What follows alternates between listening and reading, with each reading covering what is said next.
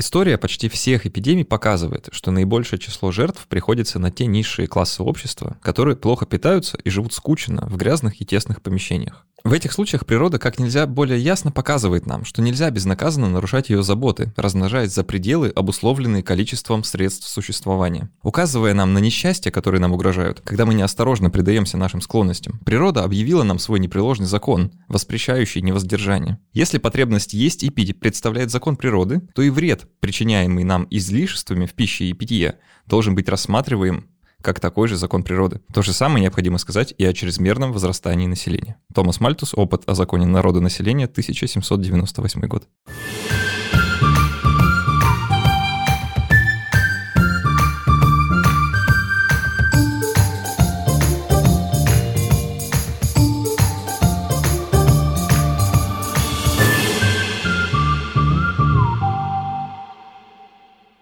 Привет, это Критмыш, подкаст для тех, кто мыслит критически. Меня зовут Александр, со мной Ирина. Привет. И это третий финальный выпуск нашего спецпроекта, посвященный переписи населения. Да, друзья, в который раз напоминаем, что всероссийская перепись населения у нас пройдет в 2021 году, а, хотя должна была в 2020, но коронавирус, все дела. И вы можете заполнить переписной лист э, несколькими путями. Можно пустить переписчика, как это делалось э, все эти годы до того, как. Второй способ — это прийти на переписной участок. В том числе можно это сделать в центрах «Мои документы». И третий способ, по мне так самый удобный, я сама им обязательно воспользуюсь, это онлайн на портале госуслуг. Там вы можете заполнить заполнить переписной лист, а пришедшему вам домой переписчику уже просто сказать код, который вам выдадут, и сэкономить тем самым всем очень много времени. Я здесь вижу, знаешь, только одну проблему для меня лично. Не удастся пообщаться с переписчиком подольше, он быстро убежит. Ну да, чаем его не удастся напоить, ну что поделать. Больше информации ищите в социальных сетях э, на сайте перепись населения страна2020.ру. А наш сегодняшний выпуск будет посвящен демографии, потому что, как можно было понять из цитаты, которые я привел выше, чаяния по поводу возрастания возрастание или убывание населения не отпускают э, наши умы, прям вот э, с тех пор, как Мальтус об этом написал почти э, два с лишним столетия назад, так до сих пор мы все про это думаем и думаем и думаем. Поэтому давай начну вот с такого вопроса тебе. Вот эта цитата, она тебе вообще о чем говорит? О том, что же тогда люди задумывались о том, что их слишком много? Ну, как раз да. Дело в том, что, ну, как вот Мальтус и пишет, да, в этой цитате, нужно очень осторожно относиться к возрастанию населения что это проблема то, что люди размножаются, да, он, э, наблюдая э, мир вокруг, э, заметил такую любопытную деталь, что человечество, точнее его количество, как бы увеличивается в геометрической прогрессии. Он напрямую сравнивал людей с кроликами. Прям вот в тексте его работы эта метафора встречается прям в таком виде. Что если есть ресурсы и возможность, люди размножаются бесконтрольно, ничем себя не ограничивая, потому что такова вот как бы их такая несколько порочная природа. И размножаясь бесконтрольно, они растут в геометрической прогрессии число людей. А вот число ресурсов, как он пишет, э, средств существования. В общем, вот этих средств существования может быть э, много, но только в арифметической прогрессии. Потому что, чтобы сделать больше еды, нужно больше земли, а это не может расти геометрически, только арифметически. И несоответствие, да, вот одной прогрессии другой, он выразил в так называемом концепте мальтузианской ловушки. Он ее так, наверное, сам не называл, не помню точно, как у него это написано. Но суть заключается в следующем, что когда общество оказывается в ситуации, что их количество общества количество членов общества возрастает быстрее, чем количество э, средств существования, то следует голод, болезни, смерти и бедствия. Логично. Логично, действительно. То есть то же самое, что с кроликами, да, в какой-нибудь удачный урожайный год э, у кроликов все классно, кругом полно еды, они, значит, бегают, делают свои кроличьи дела, и вокруг становится очень много кроликов. Следующий год уже не такой хороший, как это обычно и бывает, да, и вот внезапно кролики уже не бегают так радужно по полям и лугам, да, а, в общем-то, где-то в канаве умирают, потому что кушать им больше нечего. Извините за такую жесткую картину картину бедных умирающих кроликов, но все становится еще жестче, когда мы переносим эту стату на людей, да. Из этого следует следующее, да, что люди, которые голодают, которые бедные и живут в нищете, они, ну, чуть ли не сами виноваты в своем положении. Мальтус так и пишет в своей работе. Они сами виноваты в своем положении. Никто их не заставлял и не обязывал размножаться. Это вот э, вы сами, так сказать, на себя эту беду накликали, потому что вот не воздерживаетесь. У него там это все очень сильно помножено на христианскую мораль такую. Вот-вот-вот, я хотела как раз сказать. Напомни, пожалуйста, он был священником или да, нет? Да-да-да, он был священником. Более того, знаешь, я, почитав его текст повнимательнее, прям ужаснулся, потому что там, знаешь, видно предтечи всех тех замечательных явлений, типа геноцида, массовой войны и всего такого прочего, что... Что? Да-да-да, чему потом будет очень весело предаваться человечество все последующие века, да? Ну, по крайней мере, вот, 19-20. То есть он, э, рассуждая о том, что делать с бедными, предлагает такой рецепт – ничего не делать. Более того, нельзя что-то делать, нельзя им помогать, потому что еще хуже станет. Как с кроликами, да? Если вы будете подкармливать умирающих кроликов, но они еще размножатся, их станет еще больше, и тогда катастрофа станет еще сильнее. И тогда это затронет уже не только кроликов, а вообще все. Поэтому оставьте кроликов в покое, не мешайте им умирать, это закон природы, и ничего с этим мы сделать не можем. Такая вот логика в 1798 году. То есть мы хотим сказать, что э, Томас Мальтус, в принципе, использовал какие-то данные, да, переписи населения, чтобы прийти к такому выводу. Что... Ну, наверняка он опирался на какие-то демографические показатели. Тут важно вот что. Он жил в мире до индустриальной революции. Точнее, в эпоху, когда она только-только набирала обороты. Он еще не увидел, что количество ресурсов ну, в общем-то, может возрастать быстрее, чем количество населения. И он не знал, что существует некоторый предел человеческому размножению. Все-таки мы не склонны увеличиваться в геометрической прогрессии. Об этом сегодня пойдет речь. Мы поговорим о том, что такое демографическая пирамида, такая полувозрастная, потому что это как раз то интересное, что можно получить из данных переписи, что напрямую предсказывает будущее. Прям вот это предсказатель будущего настолько крутой и настолько точный, что грех им быть сегодня не воспользоваться и не порассуждать, а что же будет происходить с человечеством глобально, ну, с Россией локально, на основании тех данных, которые мы собираем о полувозрастной структуре населения. И еще немножко обсудим, наверное, будущее самой переписи, что вот с этим мероприятием станет в будущем, как, возможно, изменятся вопросы, какие-то уйдут, какие-то добавятся. Вот что будет происходить именно с переписью населения как с явлением, тоже немножко это обсудим. Ну и наш первый сегодняшний гость, кандидат экономических наук, доцент кафедры статистики, учета и аудита экономического факультета СПБГУ Колычева Валерия Андреевна. Что вообще перепись значит для демографа? Перепись можно сравнить с фотографией Polaroid определенного народа населения, проживающего на некоторой территории в заданный период времени. Причем перепись сопряжена с двумя временными критериями. Это период наблюдения, период, в течение которого собираются данные о народонаселении. Как правило, это неделя, но в каждой стране есть космонавты, моряки дальнего исследования, есть монахи, которые находятся в труднодоступных монастырях, и, например, зимой к ним не проехать, поэтому их начинают начинают переписывать за год, за три месяца как минимум точно.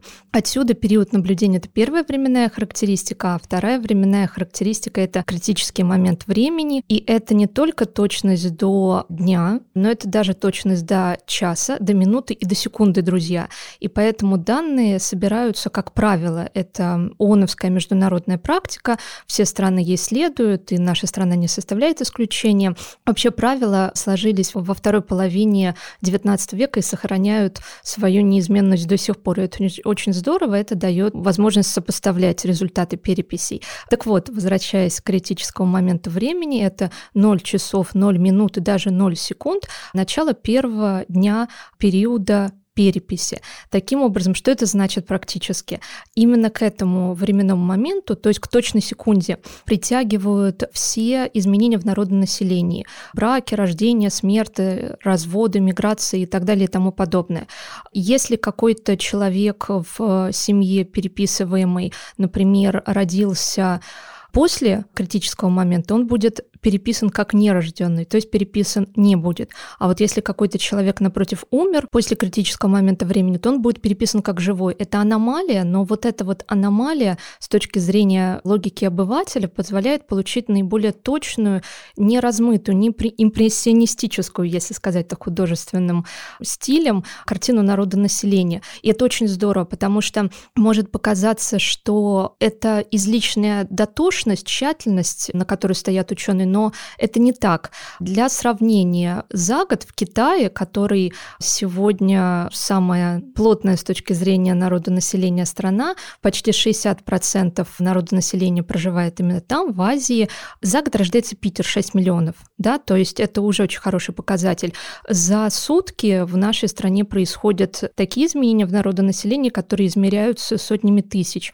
Поэтому притяжка именно конкретной даже секунде – это не занудство ученых, а это способ достичь э, наиболее точных управленческих результатов, которыми потом смогут воспользоваться все заинтересованные пользователи. То есть я правильно понимаю, что вот это вот массив рожденных после переписи и умерших после переписи. Это такое несколько буферная такая зона, которая усредняет э, вот эти данные. Ну, то есть мы же, получается, переписали человека, а он на следующий день умер.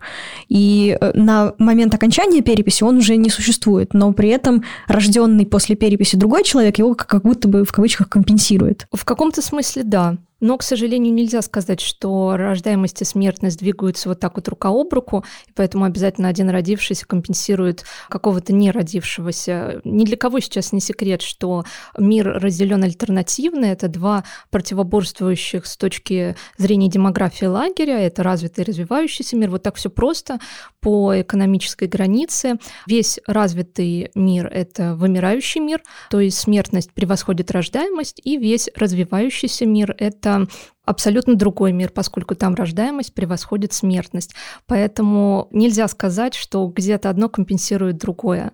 Поэтому усреднения, к сожалению, не будет. Сейчас у нас есть альтернативный признак, две абсолютно разных демографических картинки в мире. Здорово, что вы упомянули вот эти вот страшные-страшные слова про старение, вымирание и там, большую рождаемость в слаборазвитых странах, э, потому что мы этот выпуск открыли с цитаты Мальтуса, Томаса Мальтуса, из его книги 1798 года, да, в принципе, попули, да, в общем, основы закона народного населения, или как он называется, не помню точно уже, в которой он описывает, что беда-беда, люди размножаются, и, значит, еды на всех не хватает. Оттуда, судя по всему, берет начало весь этот страх, который в современности тоже есть, что людей становится слишком много, что вот э, не ровен час, кругом э, просто будет перенаселение, не будет хватать ресурсов на всех, и, в общем, будет плохо. Прям по Мальтусу все, да, вот это вот мальтузианская катастрофа. Насколько такие страхи обоснованы? Вот исходя из того, что вы только что сказали, что развитый мир вымирает, там стареет и вымирает, а развивающийся наоборот. Да, действительно, людей становится слишком много, так что не хватит. Вы знаете, да, стандартно, когда я веду этот курс, ребята задают ряд вопросов, и первый вопрос это всегда, а, сколько конкретно миллиардов сможет выдержать э, голубая планета. И я Теория вот... золотого миллиарда. Да-да-да, но вот в этом году у меня студенты откуда-то взяли 9 миллиардов. Я пыталась как бы узнать, как конкретно вот выяснено это число, откуда они это прочитали. Это, они... это потолок, да? Да, что это потолок. Ну, что сказать. Привет большой Томасу Мальтусу, да, действительно выдающийся ученый, кстати, священник, в силу того, что... Текст у а, него тоже специфический в этой связи, да? Да-да-да, в силу того, что служитель церкви высказал такую точку зрения, конечно, она не была признана, и у Мальтуса было очень много заслуг, и седые виски, наверное, поэтому его не побили камнями, но наиболее одиозные его противники предлагали даже сумасшедший дом, там вот примерно такие вот меры. Да, действительно, что нам завещал Томас Мальтус? То, что народонаселение будет расти в геометрической прогрессии, а блага будут расти в арифметической прогрессии. Таким образом, одно неизбежно и очень-очень сильно отстанет от другого. Что с этим делать? Кстати, вот идея Мальтуса, она не нашла поддержку среди его коллег, и первая серьезная площадка, где мультузианство начало обсуждаться, это был спецкурс э, профессора Санкт-Петербургского государственного университета Юлия Эдуардовича Янсена, который он начал проводить во второй половине XIX века. То есть э, временная выдержка более чем, согласитесь. Только в это время обратили внимание на теорию Мальтуса в связи с ростом экономики, промышленной революции и, соответственно, тем, что народное население начало действительно очень сильно превращаться. Ну, возвращаемся в наше время, и э, давайте развеем этот миф. Ну, друзья, смотрите, вот, во-первых, мир, как мы уже только что по одному такому игроку, как Китай, это 60%, да, без малого народного населения, выяснили, что не делятся пополам 50 на 50.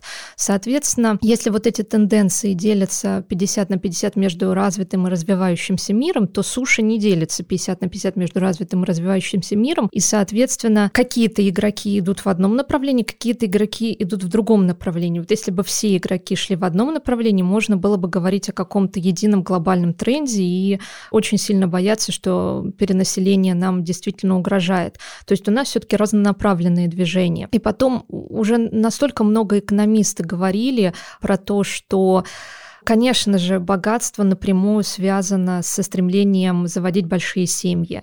И поэтому, насколько мы знаем демографическое правило, что с ростом благосостояния уменьшается количество детей в семье, и, соответственно, бедные страны заводят детей в том числе ради того, чтобы были лишние физические руки. Запасные дети еще иногда говорят. Запасные такую шутку, дети, да. да, есть такая шутка цинично звучащая, да. Уровень потребления принципиально разный в развитых и развивающихся странах. Поэтому настолько мало огромные семьи в Африке потребляют, насколько может, ну, примерно один человек в развитом мире потреблять. Поэтому уровни потребления принципиально несопоставимы. А вот еще раз заострим на этом внимание, да, это действительно так, и вот это вот не миф как раз взаимосвязь благосостояния и количества детей в семье, то есть если все-таки перенаселение миф, то вот как раз влияние экономического фактора это отнюдь не миф, и впервые на это обратил внимание тоже наш соотечественник, и снова я отправляюсь в Санкт-Петербургский государственный университет, это профессор Горлов, он написал этот экономический закон, правда, он делал упор на эпидемии, на войны, он заметил закономерность, что после того, как пройдут эпидемии и войны, количество людей увеличивается, как будто бы семьи хотят компенсировать какие-то потери, но потом с ростом благосостояния наступает обратный процесс, и, соответственно, количество детей в семье уменьшается, и общая численность народного населения тоже. А перепись может как-то показать вот эту взаимосвязь рождаемости и благосостояния? Безусловно, и постоянно демонстрирует. Нам достаточно сейчас загуглить э, половозрастную пирамиду любой страны, которая вам понравится. Ну, давайте, например, тех же Штатов, да, очень много сейчас говорят про друга дефис конкурента нашей страны. Западный партнер это называется Западный на официальном партнер, языке. Это называется на официальном языке, благодаря Сергею Лаврову. Давайте западный партнер тоже хорошо. Вот можно посмотреть, как изменяется эта картинка. Вообще полувозрастная пирамида, да, если сейчас открыть практически любую страну, то от пирамиды, известной нам с школьных уроков геометрии, там мало что осталось, да, потому что пирамида должна стоять на широком основании, демонстрирующем количество детей. Полувозрастная пирамида – главный демографический график, относящийся к касте направленных диаграмм. Соответственно, у нас есть одна ось, одна вертикаль, на которой размещается возраст от нуля и так далее до самого пожилого жителя планеты, и размещаются мужчины и женщины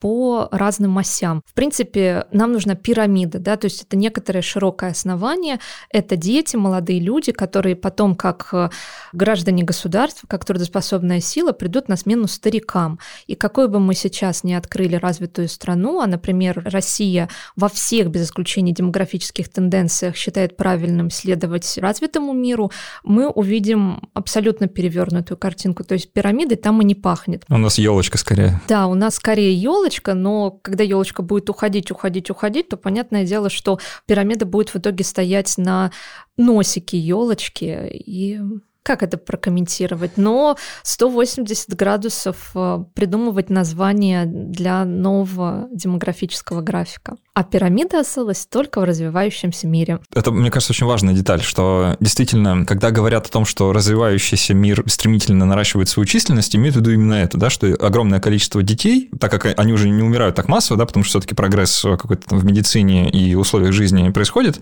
и как вот э, люди заводили по 5-7 детей, да, также они заводят, но только выживают как-то побольше. И получается, они растут, и вот это происходит демографический такой взрыв, что людей стало, становится сильно больше, а потом они взрослеют и как бы пополняют собой вот остальные ряды этой пирамиды, а на смену им как бы мы ожидаем еще больше людей, да, так как их теперь половозрелых людей готовых вступать в брак еще больше, но они почему-то уже заводят меньше детей, да, и вот как раз начинается второй демографический переход, который мы уже описали, да. Выясняется, что это не какая-то такая локальная особенность там каких-то наций, а другим она не свойственна, что это общее свойство всего человечества, судя по всему, правильно? Да, а потому что опять вмешивается экономика. Много сейчас говорят про такого игрока, как Китай, и даже я в среде обывателей слышу какие-то такие страхи относительно того, что китайцев много. Китайцы уже не страшны с точки зрения демографии, это абсолютно реальный факт. Давайте вот на примере Китая поподробнее посмотрим взаимосвязь благосостояния и демографии. Что мы знаем про Китай? Да, еще раз повторюсь, это очень хорошо звучит в Питере, что ежегодно рождается Китай, соответственно, 6 миллионов китайцев, и это при том, что там действует знаменитый закон «одна семья, один ребенок». Каким негативным последствиям это привело? Во-первых, все семьи стали стремиться к рождению сыновей, потому что именно мальчик сможет поддержать пожилых родителей в старости. Тут стоит э, оговориться, что пол ребенка узнавали, в общем-то, постфактум чаще всего, да? Ну, или уже когда нужно принимать какие-то меры, чтобы как-то не родилась девочка, девочка, родился мальчик. Да, да, вот там, к сожалению, были меры. Да, ну, во-первых, пытались средствами китайской народной медицины добиться желаемого результата. Хотя все... Помогало в 50% случаев, как известно. Да, помогала очень шатко валка. Большинству китайских семей удалось родить мальчиков, и сейчас прошло несколько поколений после жизнедеятельности этого закона, и на одну китайскую невесту 4-5 женихов. То есть число молодых людей во много-во много раз больше э, невест. Недавно, в 2016 году, знаменитый закон был частично отменен и разрешили тем, кто в брачной паре выходец из модели однодетной семьи, завести второго ребенка. Тех, кто воспользовался этим правом, оказалось очень-очень мало. А вообще весь демографический мир замер, и я помню тоже вот такое свое ощущение, что будет октябрь, отмена вот этого закона, мы ждем и ничего и ничего. Вот все ждали новых китайцев, видимо. Все да? ждали новых китайцев, и их не оказалось. Возникает вопрос, почему? Опять же, экономика, благосостояние, самый высокий показатель ВВП в мире сейчас, как мы знаем, именно у Китая. А китайцы сумели обойти своих зарубежных партнеров из Соединенных Штатов Америки и, соответственно, опять благосостояние. Вот основной игрок, который вмешался в нежелание иметь детей. Есть ли какие-то основные глобальные процессы, которые сейчас происходят с населением в мире? Ну, там вот раз, два, три. Топ-3 самых э, глобальных явлений, которые мы наблюдаем? Это, конечно же, старение населения развитого мира. Да, старение населения очень заметно. В каких-то странах больше, в каких-то меньше, но в целом, подводя общий знаменатель, все без исключения развитые страны старые с демографической точки зрения. Получается, что глобально население стареет в развитых странах, развивающиеся все еще проходят этап вот этого демографического взрыва, да, и движутся в сторону второго демографического перехода. И получается, он все быстрее и быстрее случается в самых разных странах, да, вот там приводят э, часто пример Иран, по-моему, да, который за 10 лет второй демографический переход совершил. Шести детей на одну женщину, получается, там уже ближе к двум, да, каким-то общемировым трендом. И, судя по всему, это общее направление движения всего человечества, да, что вот мы все движемся по вот этому пути просто с разрывом во времени, да, кто-то его уже прошел, этот вот ухаб демографического перехода, да, а кто-то только карабкается по нему. В связи с этим вопрос, да, вот мы все это знаем, все вот эти вот тонкости, во многом, наверное, потому что переписи проводим. Правильно? То, что если бы мы люди не читали, мы бы не знали многих тонкостей вот этого движения. Может быть, необходимо как-то не раз в 10 лет считать локально, знаете, вот в одной стране, в другой стране, в третьей стране. А может быть, нам нужна какая-то, раз уж у нас глобальный мир, да, может, нужна какая-то глобальная перепись, типа вот всего населения Земли, да, вообще всех. Тоже там как-то ее организуем, проведем в неделю, всех посчитаем, узнаем, э, значит, куда движется все человечество целиком. Или это лишнее и хватает вот таких региональных переписей национальных? Раз в 10 10 лет – это вообще требование ООН, международные требования, как минимум раз в 10 лет проводить перепись, причем желательно проводить ее в так называемый юбилейный год, который заканчивается на ноль. Чтобы ассоциация, счета. чтобы была у всех, да? Видимо, чтобы ассоциация была у всех. Но на самом деле это прям такая очень твердая рекомендация, потому что если не получается по каким-то внутристрановым причинам провести в нулевой год, например, после кризиса 98 года, раунд переписи «Миллениум» у нашей страны не получилось попасть в этот раунд, и мы провели перепись э, спустя два года в 2002 году, то есть отсоединились от всего мира. Так на самом деле по международным нормам, если не попадаешь в нулевой год, желательно провести перепись в смежный год, заканчивающийся на девятку или на единицу. Но это только рекомендация. Например, серьезные игроки отнюдь не проводят переписи раз в 10 лет, а раз в 5 лет как минимум, бывает даже чаще. Это Канада, Штаты, например, Китай и та же Индия. Очень многие страны проводят перепись чаще.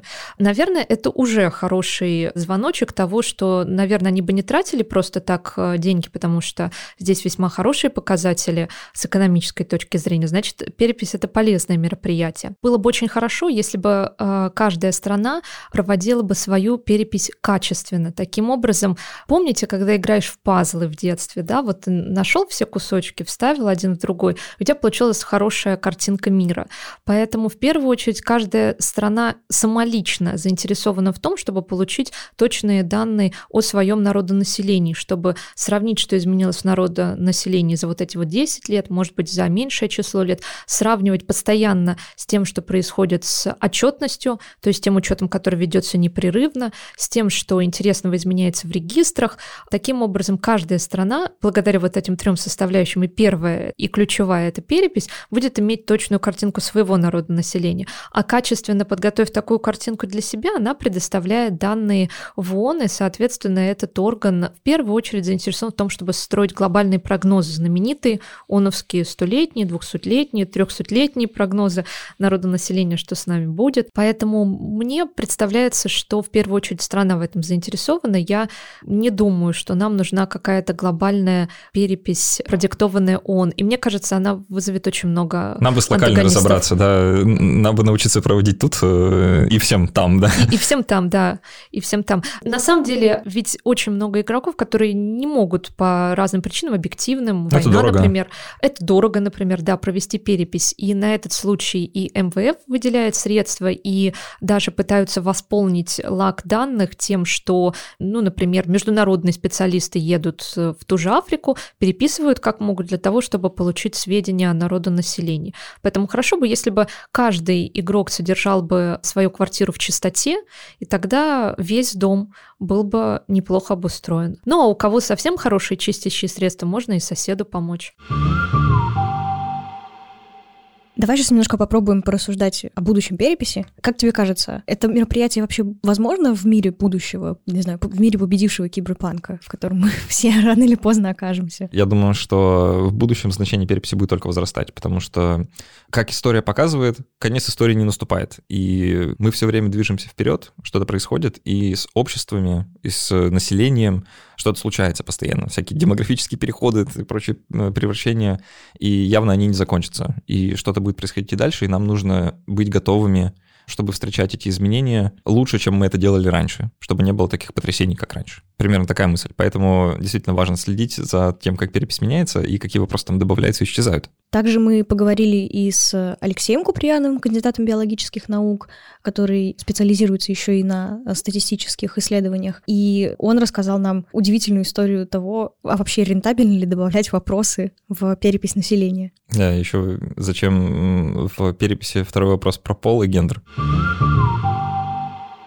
Давайте обсудим э, вопросы. По вашему мнению, какой вопрос нужно было бы убрать или изменить, или добавить в переписи, допустим, 2030? Ой, значит, это сложный вопрос, потому что если речь идет об одном вопросе, то, конечно, я бы одним вопросом здесь не ограничивался, вот, потому что, конечно, мне кажется, что, во-первых, было бы действительно важно, возможно, вернуть вопрос о религии, и точно так же, как создать вопрос о этнической идентификации, нам можно было бы поставить открытый вопрос о религиозной идентификации, значит, и некоторых религиозных практиках, потому что мы видим, что у нас в государстве постепенно происходит такая десекуляризация после насильственной секуляризации в советское время, и хотелось бы видеть динамику этого процесса.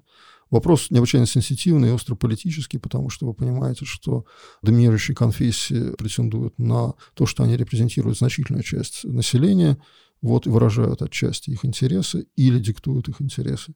Вот, поэтому нам необходима была бы какая-то альтернативная возможность оценить мощность. Узнать хотя бы сколько да, кто или иной да, конфессии принадлежит. Да, узнать людей, которые как бы идентифицируют себя как приверженцы тех или иных конфессий, и немножко понять это в практическом отношении, потому что, понимаете, одно дело, когда кто-то говорит, что он человек православной культуры, а другое дело, когда человек действительно ходит к исповеди и причастию регулярно, значит, да, и, значит, соблюдает какие-то, что там, церковный календарь как-то в каких-то аспектах. То есть это уже второй вопрос нужно тогда. Да, э, то есть на самом деле тут нужна не, некоторая система вопросов, как бы связанная с религиозной самоидентификацией и религиозными практиками. Но я не уверен, что на это пойдут, потому что, понимаете, любое удлинение анкеты – это огромное количество человека часов, затрачиваемых на значит, сбор информации обработку. Скажем, другие вещи, которые, мне кажется, необычайно важно было бы сделать, это отслеживать разные другие изменения в обществе. Например, мы сейчас знаем, что необычайно остро встает вопрос гендерной повестки. Я бы точно разделил вопрос паспортного пола и гендерной самоидентификации.